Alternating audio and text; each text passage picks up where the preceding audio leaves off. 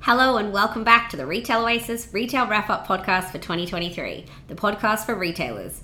You're joined by retail strategist and enthusiast Maddie Colmar, that's me, as well as my fellow colleague here at RetailOasis, Emma Easton. We'd like to begin by acknowledging the traditional owners and custodians of the land on which we live, work, and of course record this podcast, the Gai-mariagal people of the Eora Nation. We pay our respects to elders past, present, and emerging, and we extend that respect to Aboriginal and Torres Strait Islander people here today. Welcome to our latest episode of the Retail Wrap Up podcast. Joining us today is a true retail innovator, Melissa Drennan, or as many of you might know her, Mel. From her early days at Debenhams to her impactful roles at David Jones, The Iconic, Catch of the Day, and now at the helm of ReleaseIt, Mel's journey through the retail landscape has been nothing short of inspiring. In this episode, we dive into how Mel's experiences across different sectors have shaped her unique perspective on the ever evolving retail industry. From business transformation in large retail businesses to sustainability driven missions, Mel has seen it all, and today we're lucky enough to hear her insights. We'll also be exploring the exciting world of Green Friday, a movement that's reshaping the way we approach sales events with a focus on sustainability and conscious shopping. Plus, Mel has a very big announcement for us, and we'll get a sneak peek into how this big announcement aligns with Release Its mission and what this means for the future of re-commerce. So, whether you're a seasoned retail enthusiast or just curious about the behind the scenes of disrupting consumerism for the better, this episode is a must listen. Stay tuned to hear some valuable takeaways, get inspired, and be sure to hit that subscribe button to catch all the remarkable conversations we've had this season. Let's jump into it and uncover the strategies, visions, and stories that shape the retail world. Welcome, Mel, and to all of our listeners, let's unwrap the future of retail together. A very big welcome to Melissa Drennan, the now CEO of ReleaseIt. Welcome to our podcast, The Retail Wrap Up. Oh, thank you. I'm so excited to be here. First of all, huge congratulations on your new role. Obviously, you've been announced now as the CEO of ReleaseIt. Congratulations. Oh, thank you. Like, oh, it feels a bit like a dream come true, to be honest. Um, I remember chatting to Steve about a year and a half ago when I was leaving the Iconic and wondering at that time whether there would be any opportunity in ReleaseIt, but it was too early. Um, and then when he tapped me on the shoulder again earlier this year about conversations about it, I couldn't believe my luck. So, yeah, excited to be on the ground. I've been kind of getting into it a little bit over the last few weeks. But yeah, now I'm in the door and sat at the table, which is exciting. Very. Um, I'd love if we could also kind of delve into that history. You've kind Yeah, of touched on it with Cat and, and with the iconic. So you've obviously had a remarkable journey within the retail community as it stands, and your name is well known in the industry. Like you have been in the thick of it for a really long time. You've been at Debenhams, David Jones, the iconic, and of course Catch of the Day, as you mentioned, and now on to ReleaseIt. Can you share some insights, you know, that you've kind of come across during your journey in the retail industry? Yeah, it does feel like a long time. Yeah. Um, look, it's a funny one. If I go back to the very start, I did economics at uni and um, actually interested at university. Probably my favorite module was social policy. So interesting to see a career that took me away from that, then hopefully coming somewhat back to something to do with social community helping the world. But I came out of that uni uh, degree and actually almost became an accountant. I got onto the grad scheme for PwC, so that could be quite different to where I'm at now. Um, but actually, I decided to um, travel. So my husband and I met at uni, and we decided to take six months off and go traveling. And I deferred my PwC grad scheme, and um, came back. And my, I was desperate to move to London, and uh, we were in between the enrollment period. So I literally Googled at the time analytical, numerical, creative roles and found a job in distribution for Debenhams. And I thought it would be a temporary thing. Um, and yeah, that basically was the start of a career I never left and continued through and through. So, probably the biggest insights in my career for the first 15 years, I went, someone said to me once, you either go up a ladder, it used to be obviously very, very commonplace. Your success was led by you going up the ranks, linear. And then someone said to me, but actually, you'll learn most when you start to traverse the jungle gym. And I'd say my first 15 years of career were exactly that. They were up the ladder assistant merch, junior merch, merch, senior merch, merch planner, and, you know, on and on and on as it went. And then, yeah, I got to, I'll obviously talk about the roles later, but I got to a point at the iconic uh, planning director. And I realized that to learn how to run a business, which was always going to be my end dream goal, I needed to actually go sideways. So mm. I did that. So so fortunate with the iconic that they gave me that. I was I spent probably about two years going sideways. Did a bit of ops, a bit of marketing, a bit of finance, different regions. I worked one week a month in Asia with the Zalora business when I actually worked for Global Fashion Group, and that was all the experience that I was able to bring back and probably what helped me in this role. Mm. But yeah, no, it was um, uh, you know the iconic uh, those last couple of years when I was the chief growth and business development officer. I think that kind of helped me with the startup concept because it was all about you know innovation, new business models, starting an idea from scratch. Um, and it's also when I got my first um, real deep dive into sustainability. So that's when I started to lead the sustainability journey for the Iconic. So I think they're all huge milestones in my career, but I think probably the one I would want people to take away with is that you learn along the way by doing different things mm-hmm. and i'm so pleased that i did different roles different it didn't need to have the promotion to mm. still grow so i mean i have to ask you know working for such a big business like the iconic which at the time was you know in the press all you know constantly why did you decide to shift out of that role and, and move on to Catch? Was there something that was your motivation, or is it just time for a change? You, the iconic is definitely big now, right? Mm. And it, of course it is. It's such a well-known name. But my journey with the iconic started when it wasn't. Mm. Like I joined the iconic a year in. No one wanted to work with us. All the brands we approached basically weren't able to come on board or they'd lose contracts that they had with other players in the market. No one believed in ecom still. Mm. Um, so the journey was been a long one. I was 10 years. And 10 years in such a fast paced business is a, it's, it's probably more like 20 or 30. Yeah. Um, I actually, the, why did I leave? Um, I think I realized that I love building a business. Uh, and actually, you know what? Catch's role as well was almost a test for me as well to see that was a business that was already pretty established but was going through a huge transformation. Mm. So, again, I wanted to see do I love building from scratch? Do I love turning around and transform, transforming? Mm. Um, so, that was what really appealed to me about the Catch role. Um, it was a big decision though, taking that role. Um, I'm based in Sydney. Um, I'm a mum. I've got two young kids, eight and five, and the role was based in Melbourne. Wow. So you know, it took me away from family, um, but it was a year, and I learned so much over that year. Some really, really um, huge concepts that I think you know I'll be able to take into this new role uh, to ReleaseIt on how to make some tough decisions as well mm. and how you can put people first through those tough decisions. So, rounded me out. Yeah, and I guess clearly you have a love for retail. So, I do. Through those businesses, it's probably you know, been an easy decision to still stay in retail, right? Yeah, well, again, it was a different thing, right? Iconic is obviously very much a fashion business, and Catch was a general merchandise business. So they, they run differently. They have the same principles, yeah. of course. You know, it's all about the right stock at the right time in the right place to support the customer demand. But you buy them differently, you trade them differently. So it was a good opportunity to learn something um, different.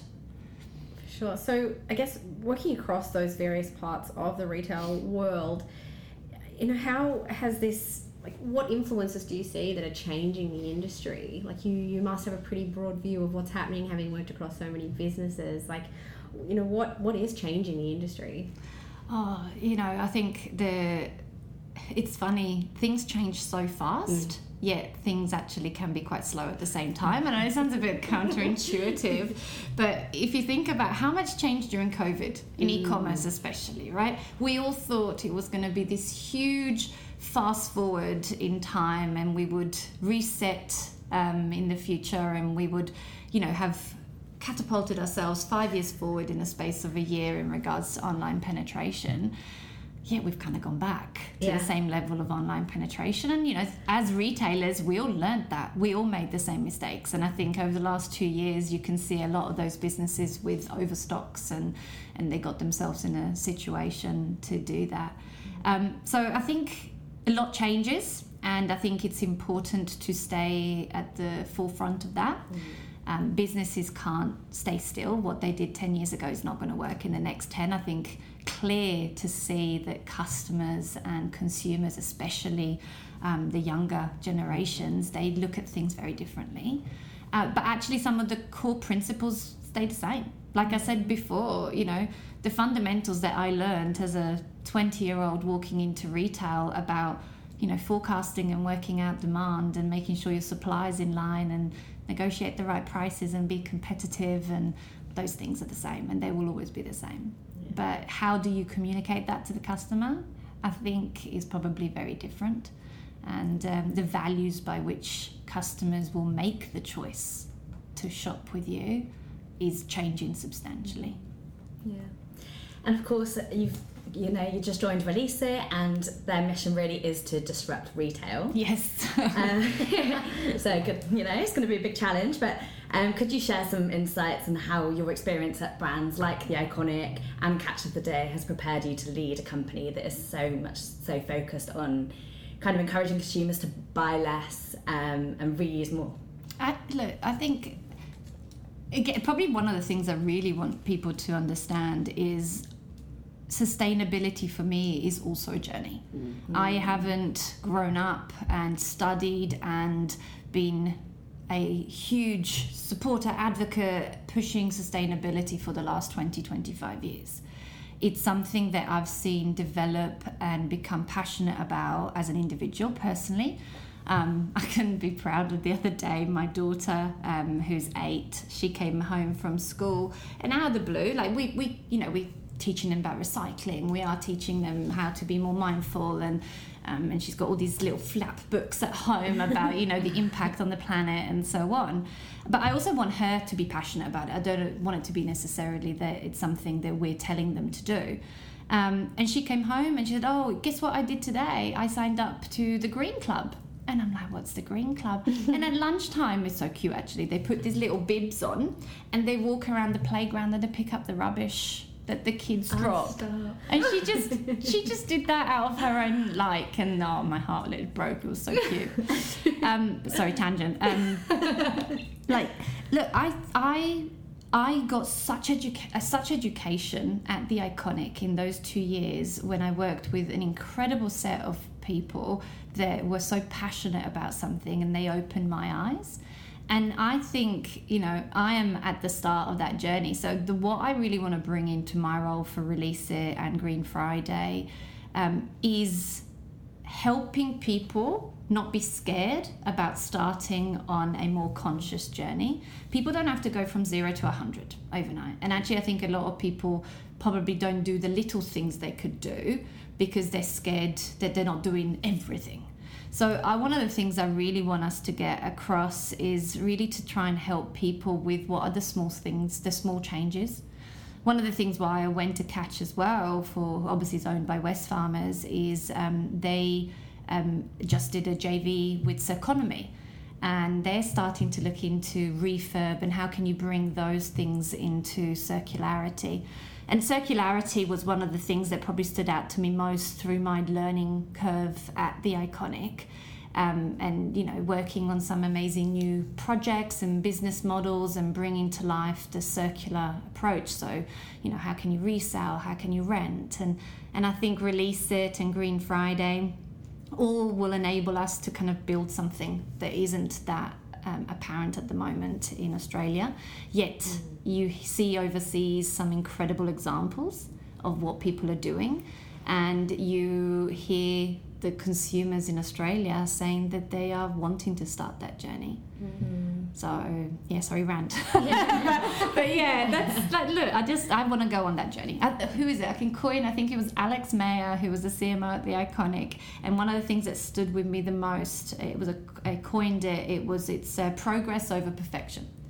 And I think if we can start to kind of just do little things frequently, I think we'll get to a place that we'll actually see quite a seismic shift. Mm. And I think you're right. It's definitely about educating the consumer because Mm. But not preaching. I think it's not- important to not preach to them. It's more about, you know, I did this, what do you think? Mm. And about Yeah. the journey rather than the end point, right? 'Cause we don't Absolutely. quite know what that looks like. No. And I think you're right. As a consumer, I sometimes think, feel like not just I'm not doing everything, but also I want to know that the small things that I'm doing are going to do enough. Like Yeah. I worry that you know, or I even question like, is me using my re- my reusable coffee cup every day making a difference? yeah. I think you kind of have to not even question it and just make it part of a habit, Yeah. and then other people will start doing Yeah. the same. Way. I was uh, saying, I think I said it to you actually um, earlier. It's um, I remember um, going through a phase of deciding, you know, do I want to be vegetarian or? But I grew up in Italy, so I think you know trying to get salumi out of my life would be a little bit challenging. But actually, we made a conscious effort at home um, that we would do meat-free Mondays, and that actually moved on to become meat-free at home. But we'd still go to restaurants and we wouldn't restrict ourselves. But I think they're examples of little things like that. And and you know, I think if we could make Green Friday, like every Friday, people can do something and share it with the community about what they're doing, what that what is that little something that they've adopted for that Friday. Yeah. You could inspire. It's funny that you mentioned green um, meat-free Mondays because that is exactly what I've been thinking about throughout this whole conversation, and it's such a good example of how Yeah. we've brought something to the masses, isn't it? And yeah, it's so accessible. many- it's not scary, right? It's it doesn't. It feels like I actually. Do you know what? I, I actually think I could do that without. But if you said some next week you're going to become vegetarian full time, Yeah, It- that's more daunting. people, yeah. And you have just mentioned Green Friday. Yes. Um, so for the listeners, Green Friday actually sits under the Release umbrella. Um, can you tell us a little bit more about kind of what Green Friday is and what they do? Yeah, so Green Friday um, started off as a bit of a trial in 2021 um, in the kind of big peak selling period uh, around sort of October, November. You know, obviously, huge sales for all retailers go through at that period of time. And it felt like um, there wasn't really anything out there that could help the consumer that is more sustainably focused get advice on where to buy from. So it's it became really the opportunity for um, like-minded retailers, brands to be on one platform talking to a like-minded community. Obviously, still realizing that sales and commerciality are key drivers for all these businesses. Without making a sale, these businesses aren't going to be around. But there are obviously more conscious choices you can make. So it was really the start of trying to help guide people in being uh, discovering brands that they maybe didn't know about prior um, that if they were looking to buy for gifts and into that kind of silly season um, they could go through that so it's evolving from that you know that was the start we're kind of testing the waters I kind of gave it a little bit away before about how cool would it be if Green Friday wasn't one event or two events a year and it actually became every Friday there was something. So they're the kind of things I'm looking into um, to see what we can do. Um, but really, we'll touch upon that education in a fun way um, and a not preachy way, and um, and then doing a lot of kind of you know meet the brands and introducing um, people to people that are trying to make a difference. Yeah, because we're pretty lucky in Australia. We do have a wide variety of brands with purpose. There are. you know, Yeah. and I. But I think you're right to have it in one place where it's accessible for everybody, and where you might actually happen to get a deal. Yeah. It's pretty wonderful. But just to have a place that's kind of like your. I don't know your Bible, your binder. You know, like a, one place where you know you can shop where these people are Mm. Ethical or are just taking a step in the right direction. It's a beautiful place. And to- especially for new brands Mm. entering the market. No, well, yes, absolutely. New brands, absolutely, because I think we're going to see a huge influx of people who are going to be launching conscious brands. Um, so I think that's fantastic. But even beyond that, like, you know, you need to renew your car insurance. Who out there is the best from a sustainability perspective that you would that are doing things that maybe you never hear about mm. um, that you are wanting to make choices better choices even in those kind of areas. So it doesn't have to just phys- be physical products that we buy. Ideally you know we start talking about services and different things like that. But I, yeah ideally it becomes the place that people can go to for information for discovery and for you know buying and providing themselves with services. Yeah. And I know you've touched on education quite a bit, but can you share any specific strategies that you're employing um, to encourage both brands and consumers to just be more mindful when shopping during sale? Yeah. Look, I think I think um, it's interesting because education at the moment, or certainly historically, has probably been done in a very difficult to understand way. I even know, like, you know, there were fantastic reports, brilliant reports that we did at the Iconic, but there were 36 page written books about it.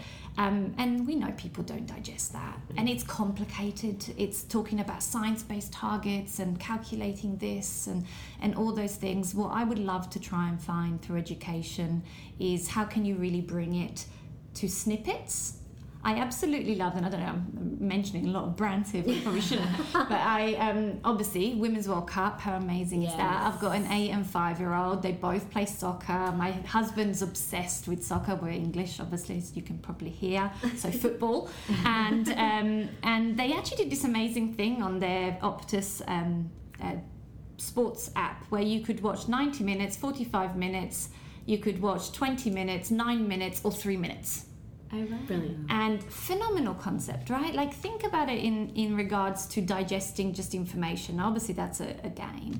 But imagine you've got a 35 page report. You know what? Here it is. You can read it in full.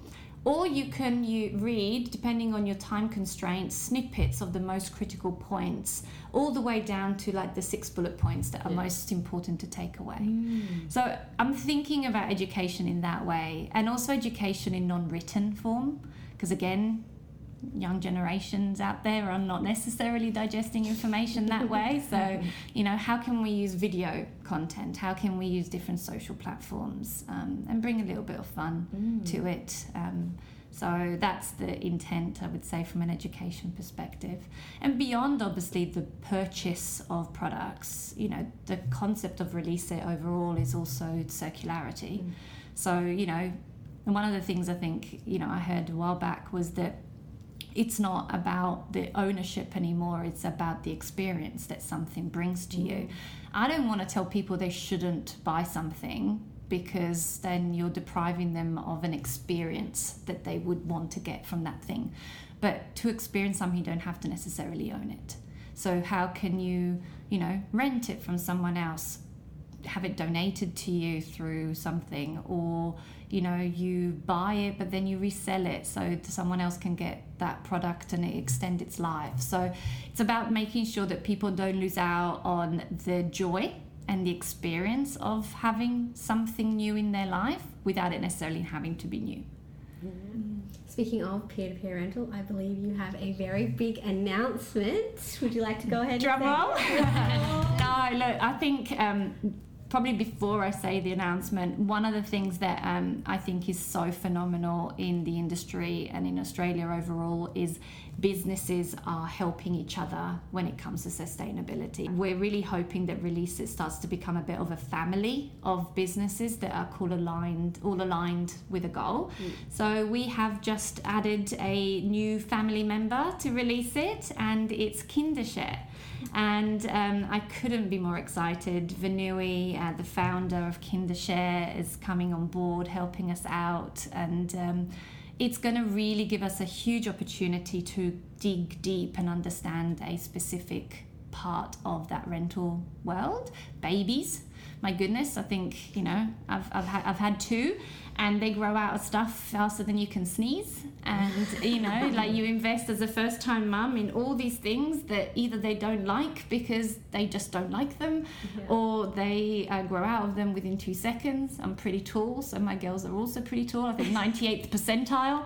So i think the bassinet as an example they were out of within like two months. So why don't we look at ways to do things differently. There are things that we want to own, but there are things that we can rent. Um, and, you know, even that business model has the opportunity to go beyond just rental. So, couldn't be happier to have um, join us, uh, Kindershare be part of the business, get really close to consumers and customers and chat to some mums and, and really understand how we can make their life easier. So yeah, so that's another one that's going to join the family. Very exciting. You kind of touched on it, you know, now having a greater, or you will end up having a greater understanding of like those consumers. Absolutely. But what other opportunities do you foresee by incorporating Kindershare's platform into ReleaseIt?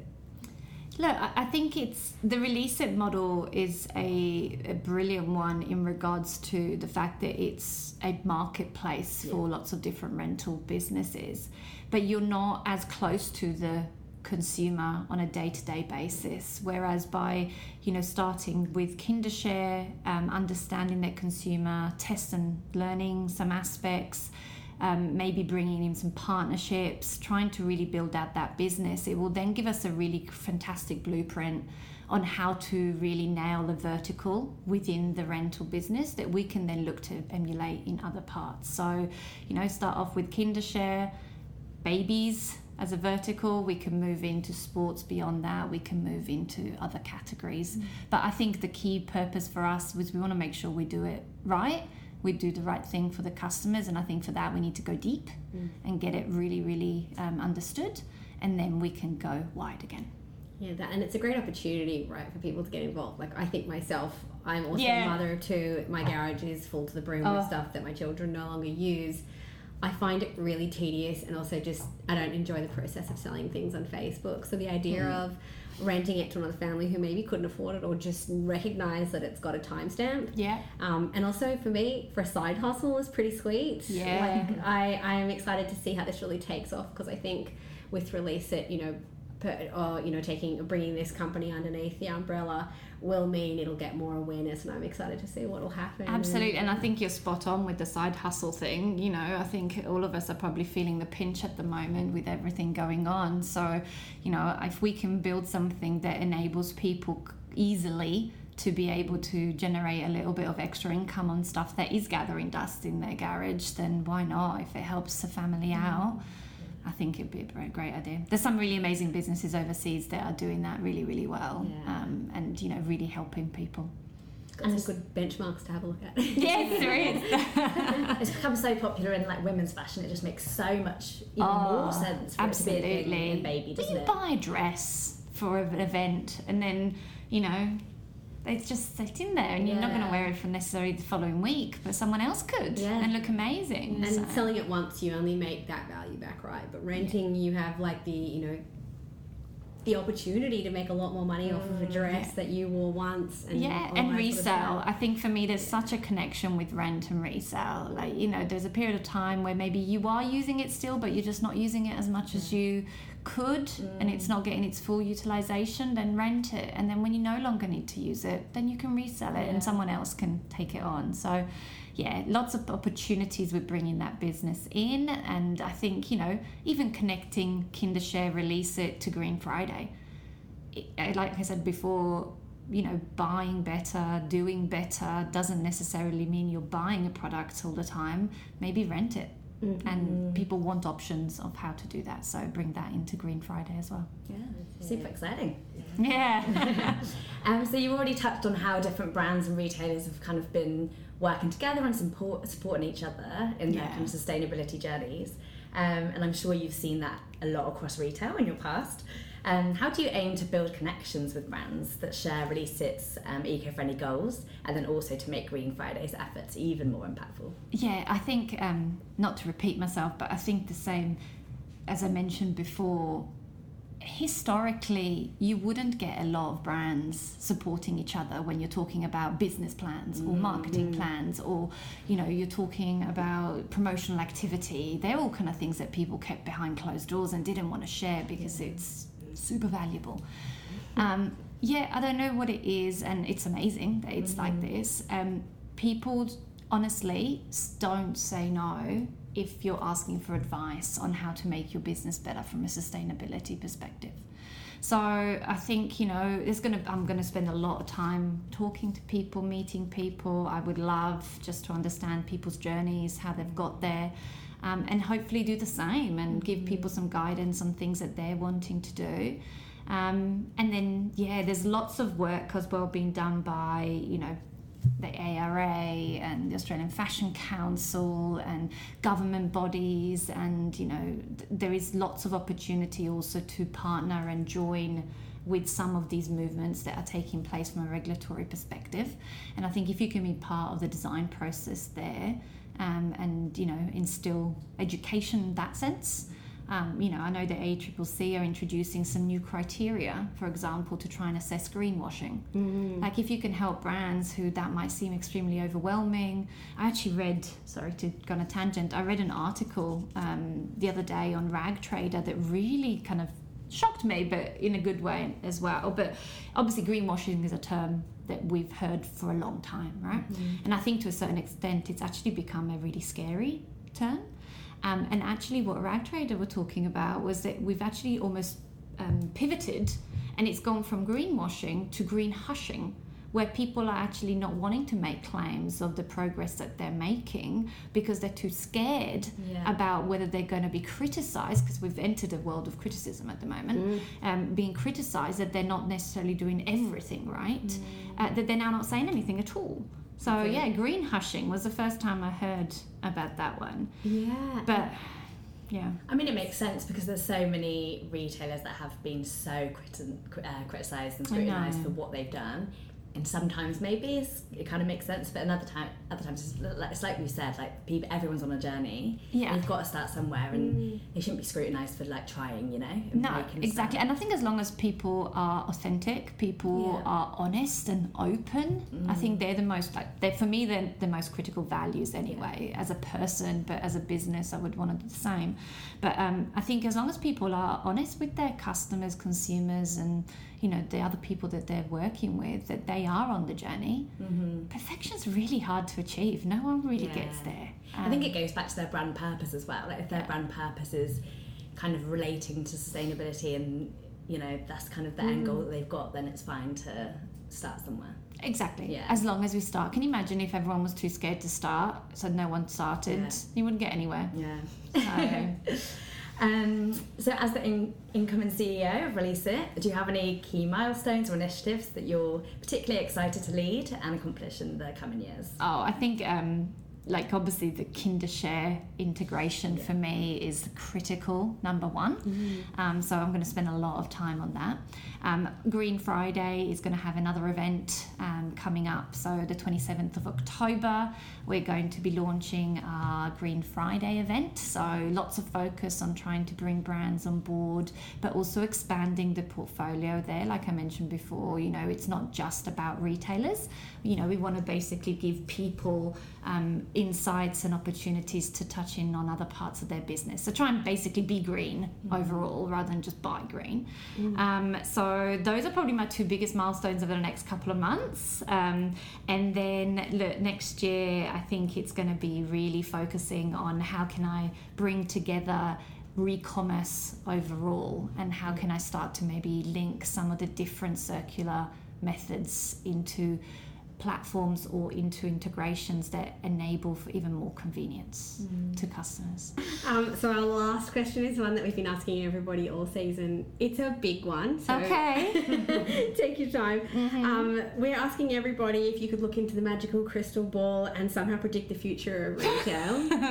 what would you like it to look like, or what do you think is coming? What do I think is coming? Yeah. Okay. Um, look, I think coming from an e-commerce perspective, I would put my money down that e-commerce is going to continue to grow. It's going to get even bigger. We know the rest of the world is so further advanced mm-hmm. than we are from a penetration perspective, anyway. So absolutely, I think online is going to grow. But actually, I think the biggest focus and where success will come is the businesses that really nail omni. Mm-hmm. And I know that's something we've been talking about for a while. It's not new news, but I think if you can start to connect online with offline in really innovative technology driven ways um, that drive on a focus of convenience. I think that's where you're going to see mm. some amazing things. I know it's old school probably not that new technology but around the corner from where i live in cronulla um, they've just opened a woolies direct boot like as an example. And mm-hmm. the the woolies there is doing quite a lot and they've just done the scan and go. So i think it's all about convenience. So connecting your online purchase to your pickup or even can you imagine the day that we can have something delivered to your gps location?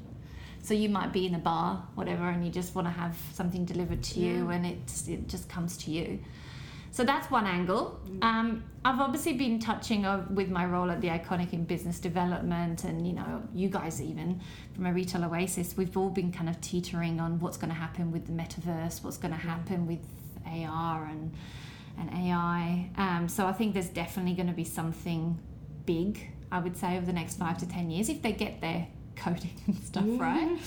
But going back to your question about do I want it? It's a hard one. It's a really hard one. What I do love the idea of, I used to always go shopping with my mum. Like it was always our thing. Like we would be out for an entire day together on a Saturday and we'd go Oxford Street in London or something like that. Mm-hmm. Uh, but she's in the UK and I'm in Australia. So I you know, seen a few things from the metaverse where there's concepts about being able to enter a virtual world with my mum and we could have that day again together and look mm-hmm. around the shop. So is it going to happen in five to ten years? I don't know, um, but I do think that there could be a cool angle if they were to get that right. Mm. Um, and then I think, you know, obviously we've talked about sustainability throughout, but I think, you know, from a third angle, I think it's going to become more and more and more critical. Um, I think it will be pushed not only from customers' demand, because we know it's shifting at a rapid rate in that respect. But I actually think that regulation and government and things are going to change from a business perspective that will mean that the landscape from a sustainability, CSR, and you know, making sure that we're doing things circular and we're not adding waste, I think is going to become even more mainstream. I think it'll become mainstream, whereas it's not quite there yet.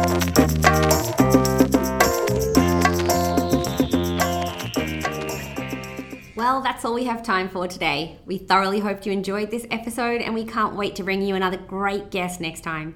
If you'd like to support the Retail Wrap Up podcast, you know where to find us on Instagram at RetailOasis, on LinkedIn, and make sure to subscribe to receive notification when we drop a new episode.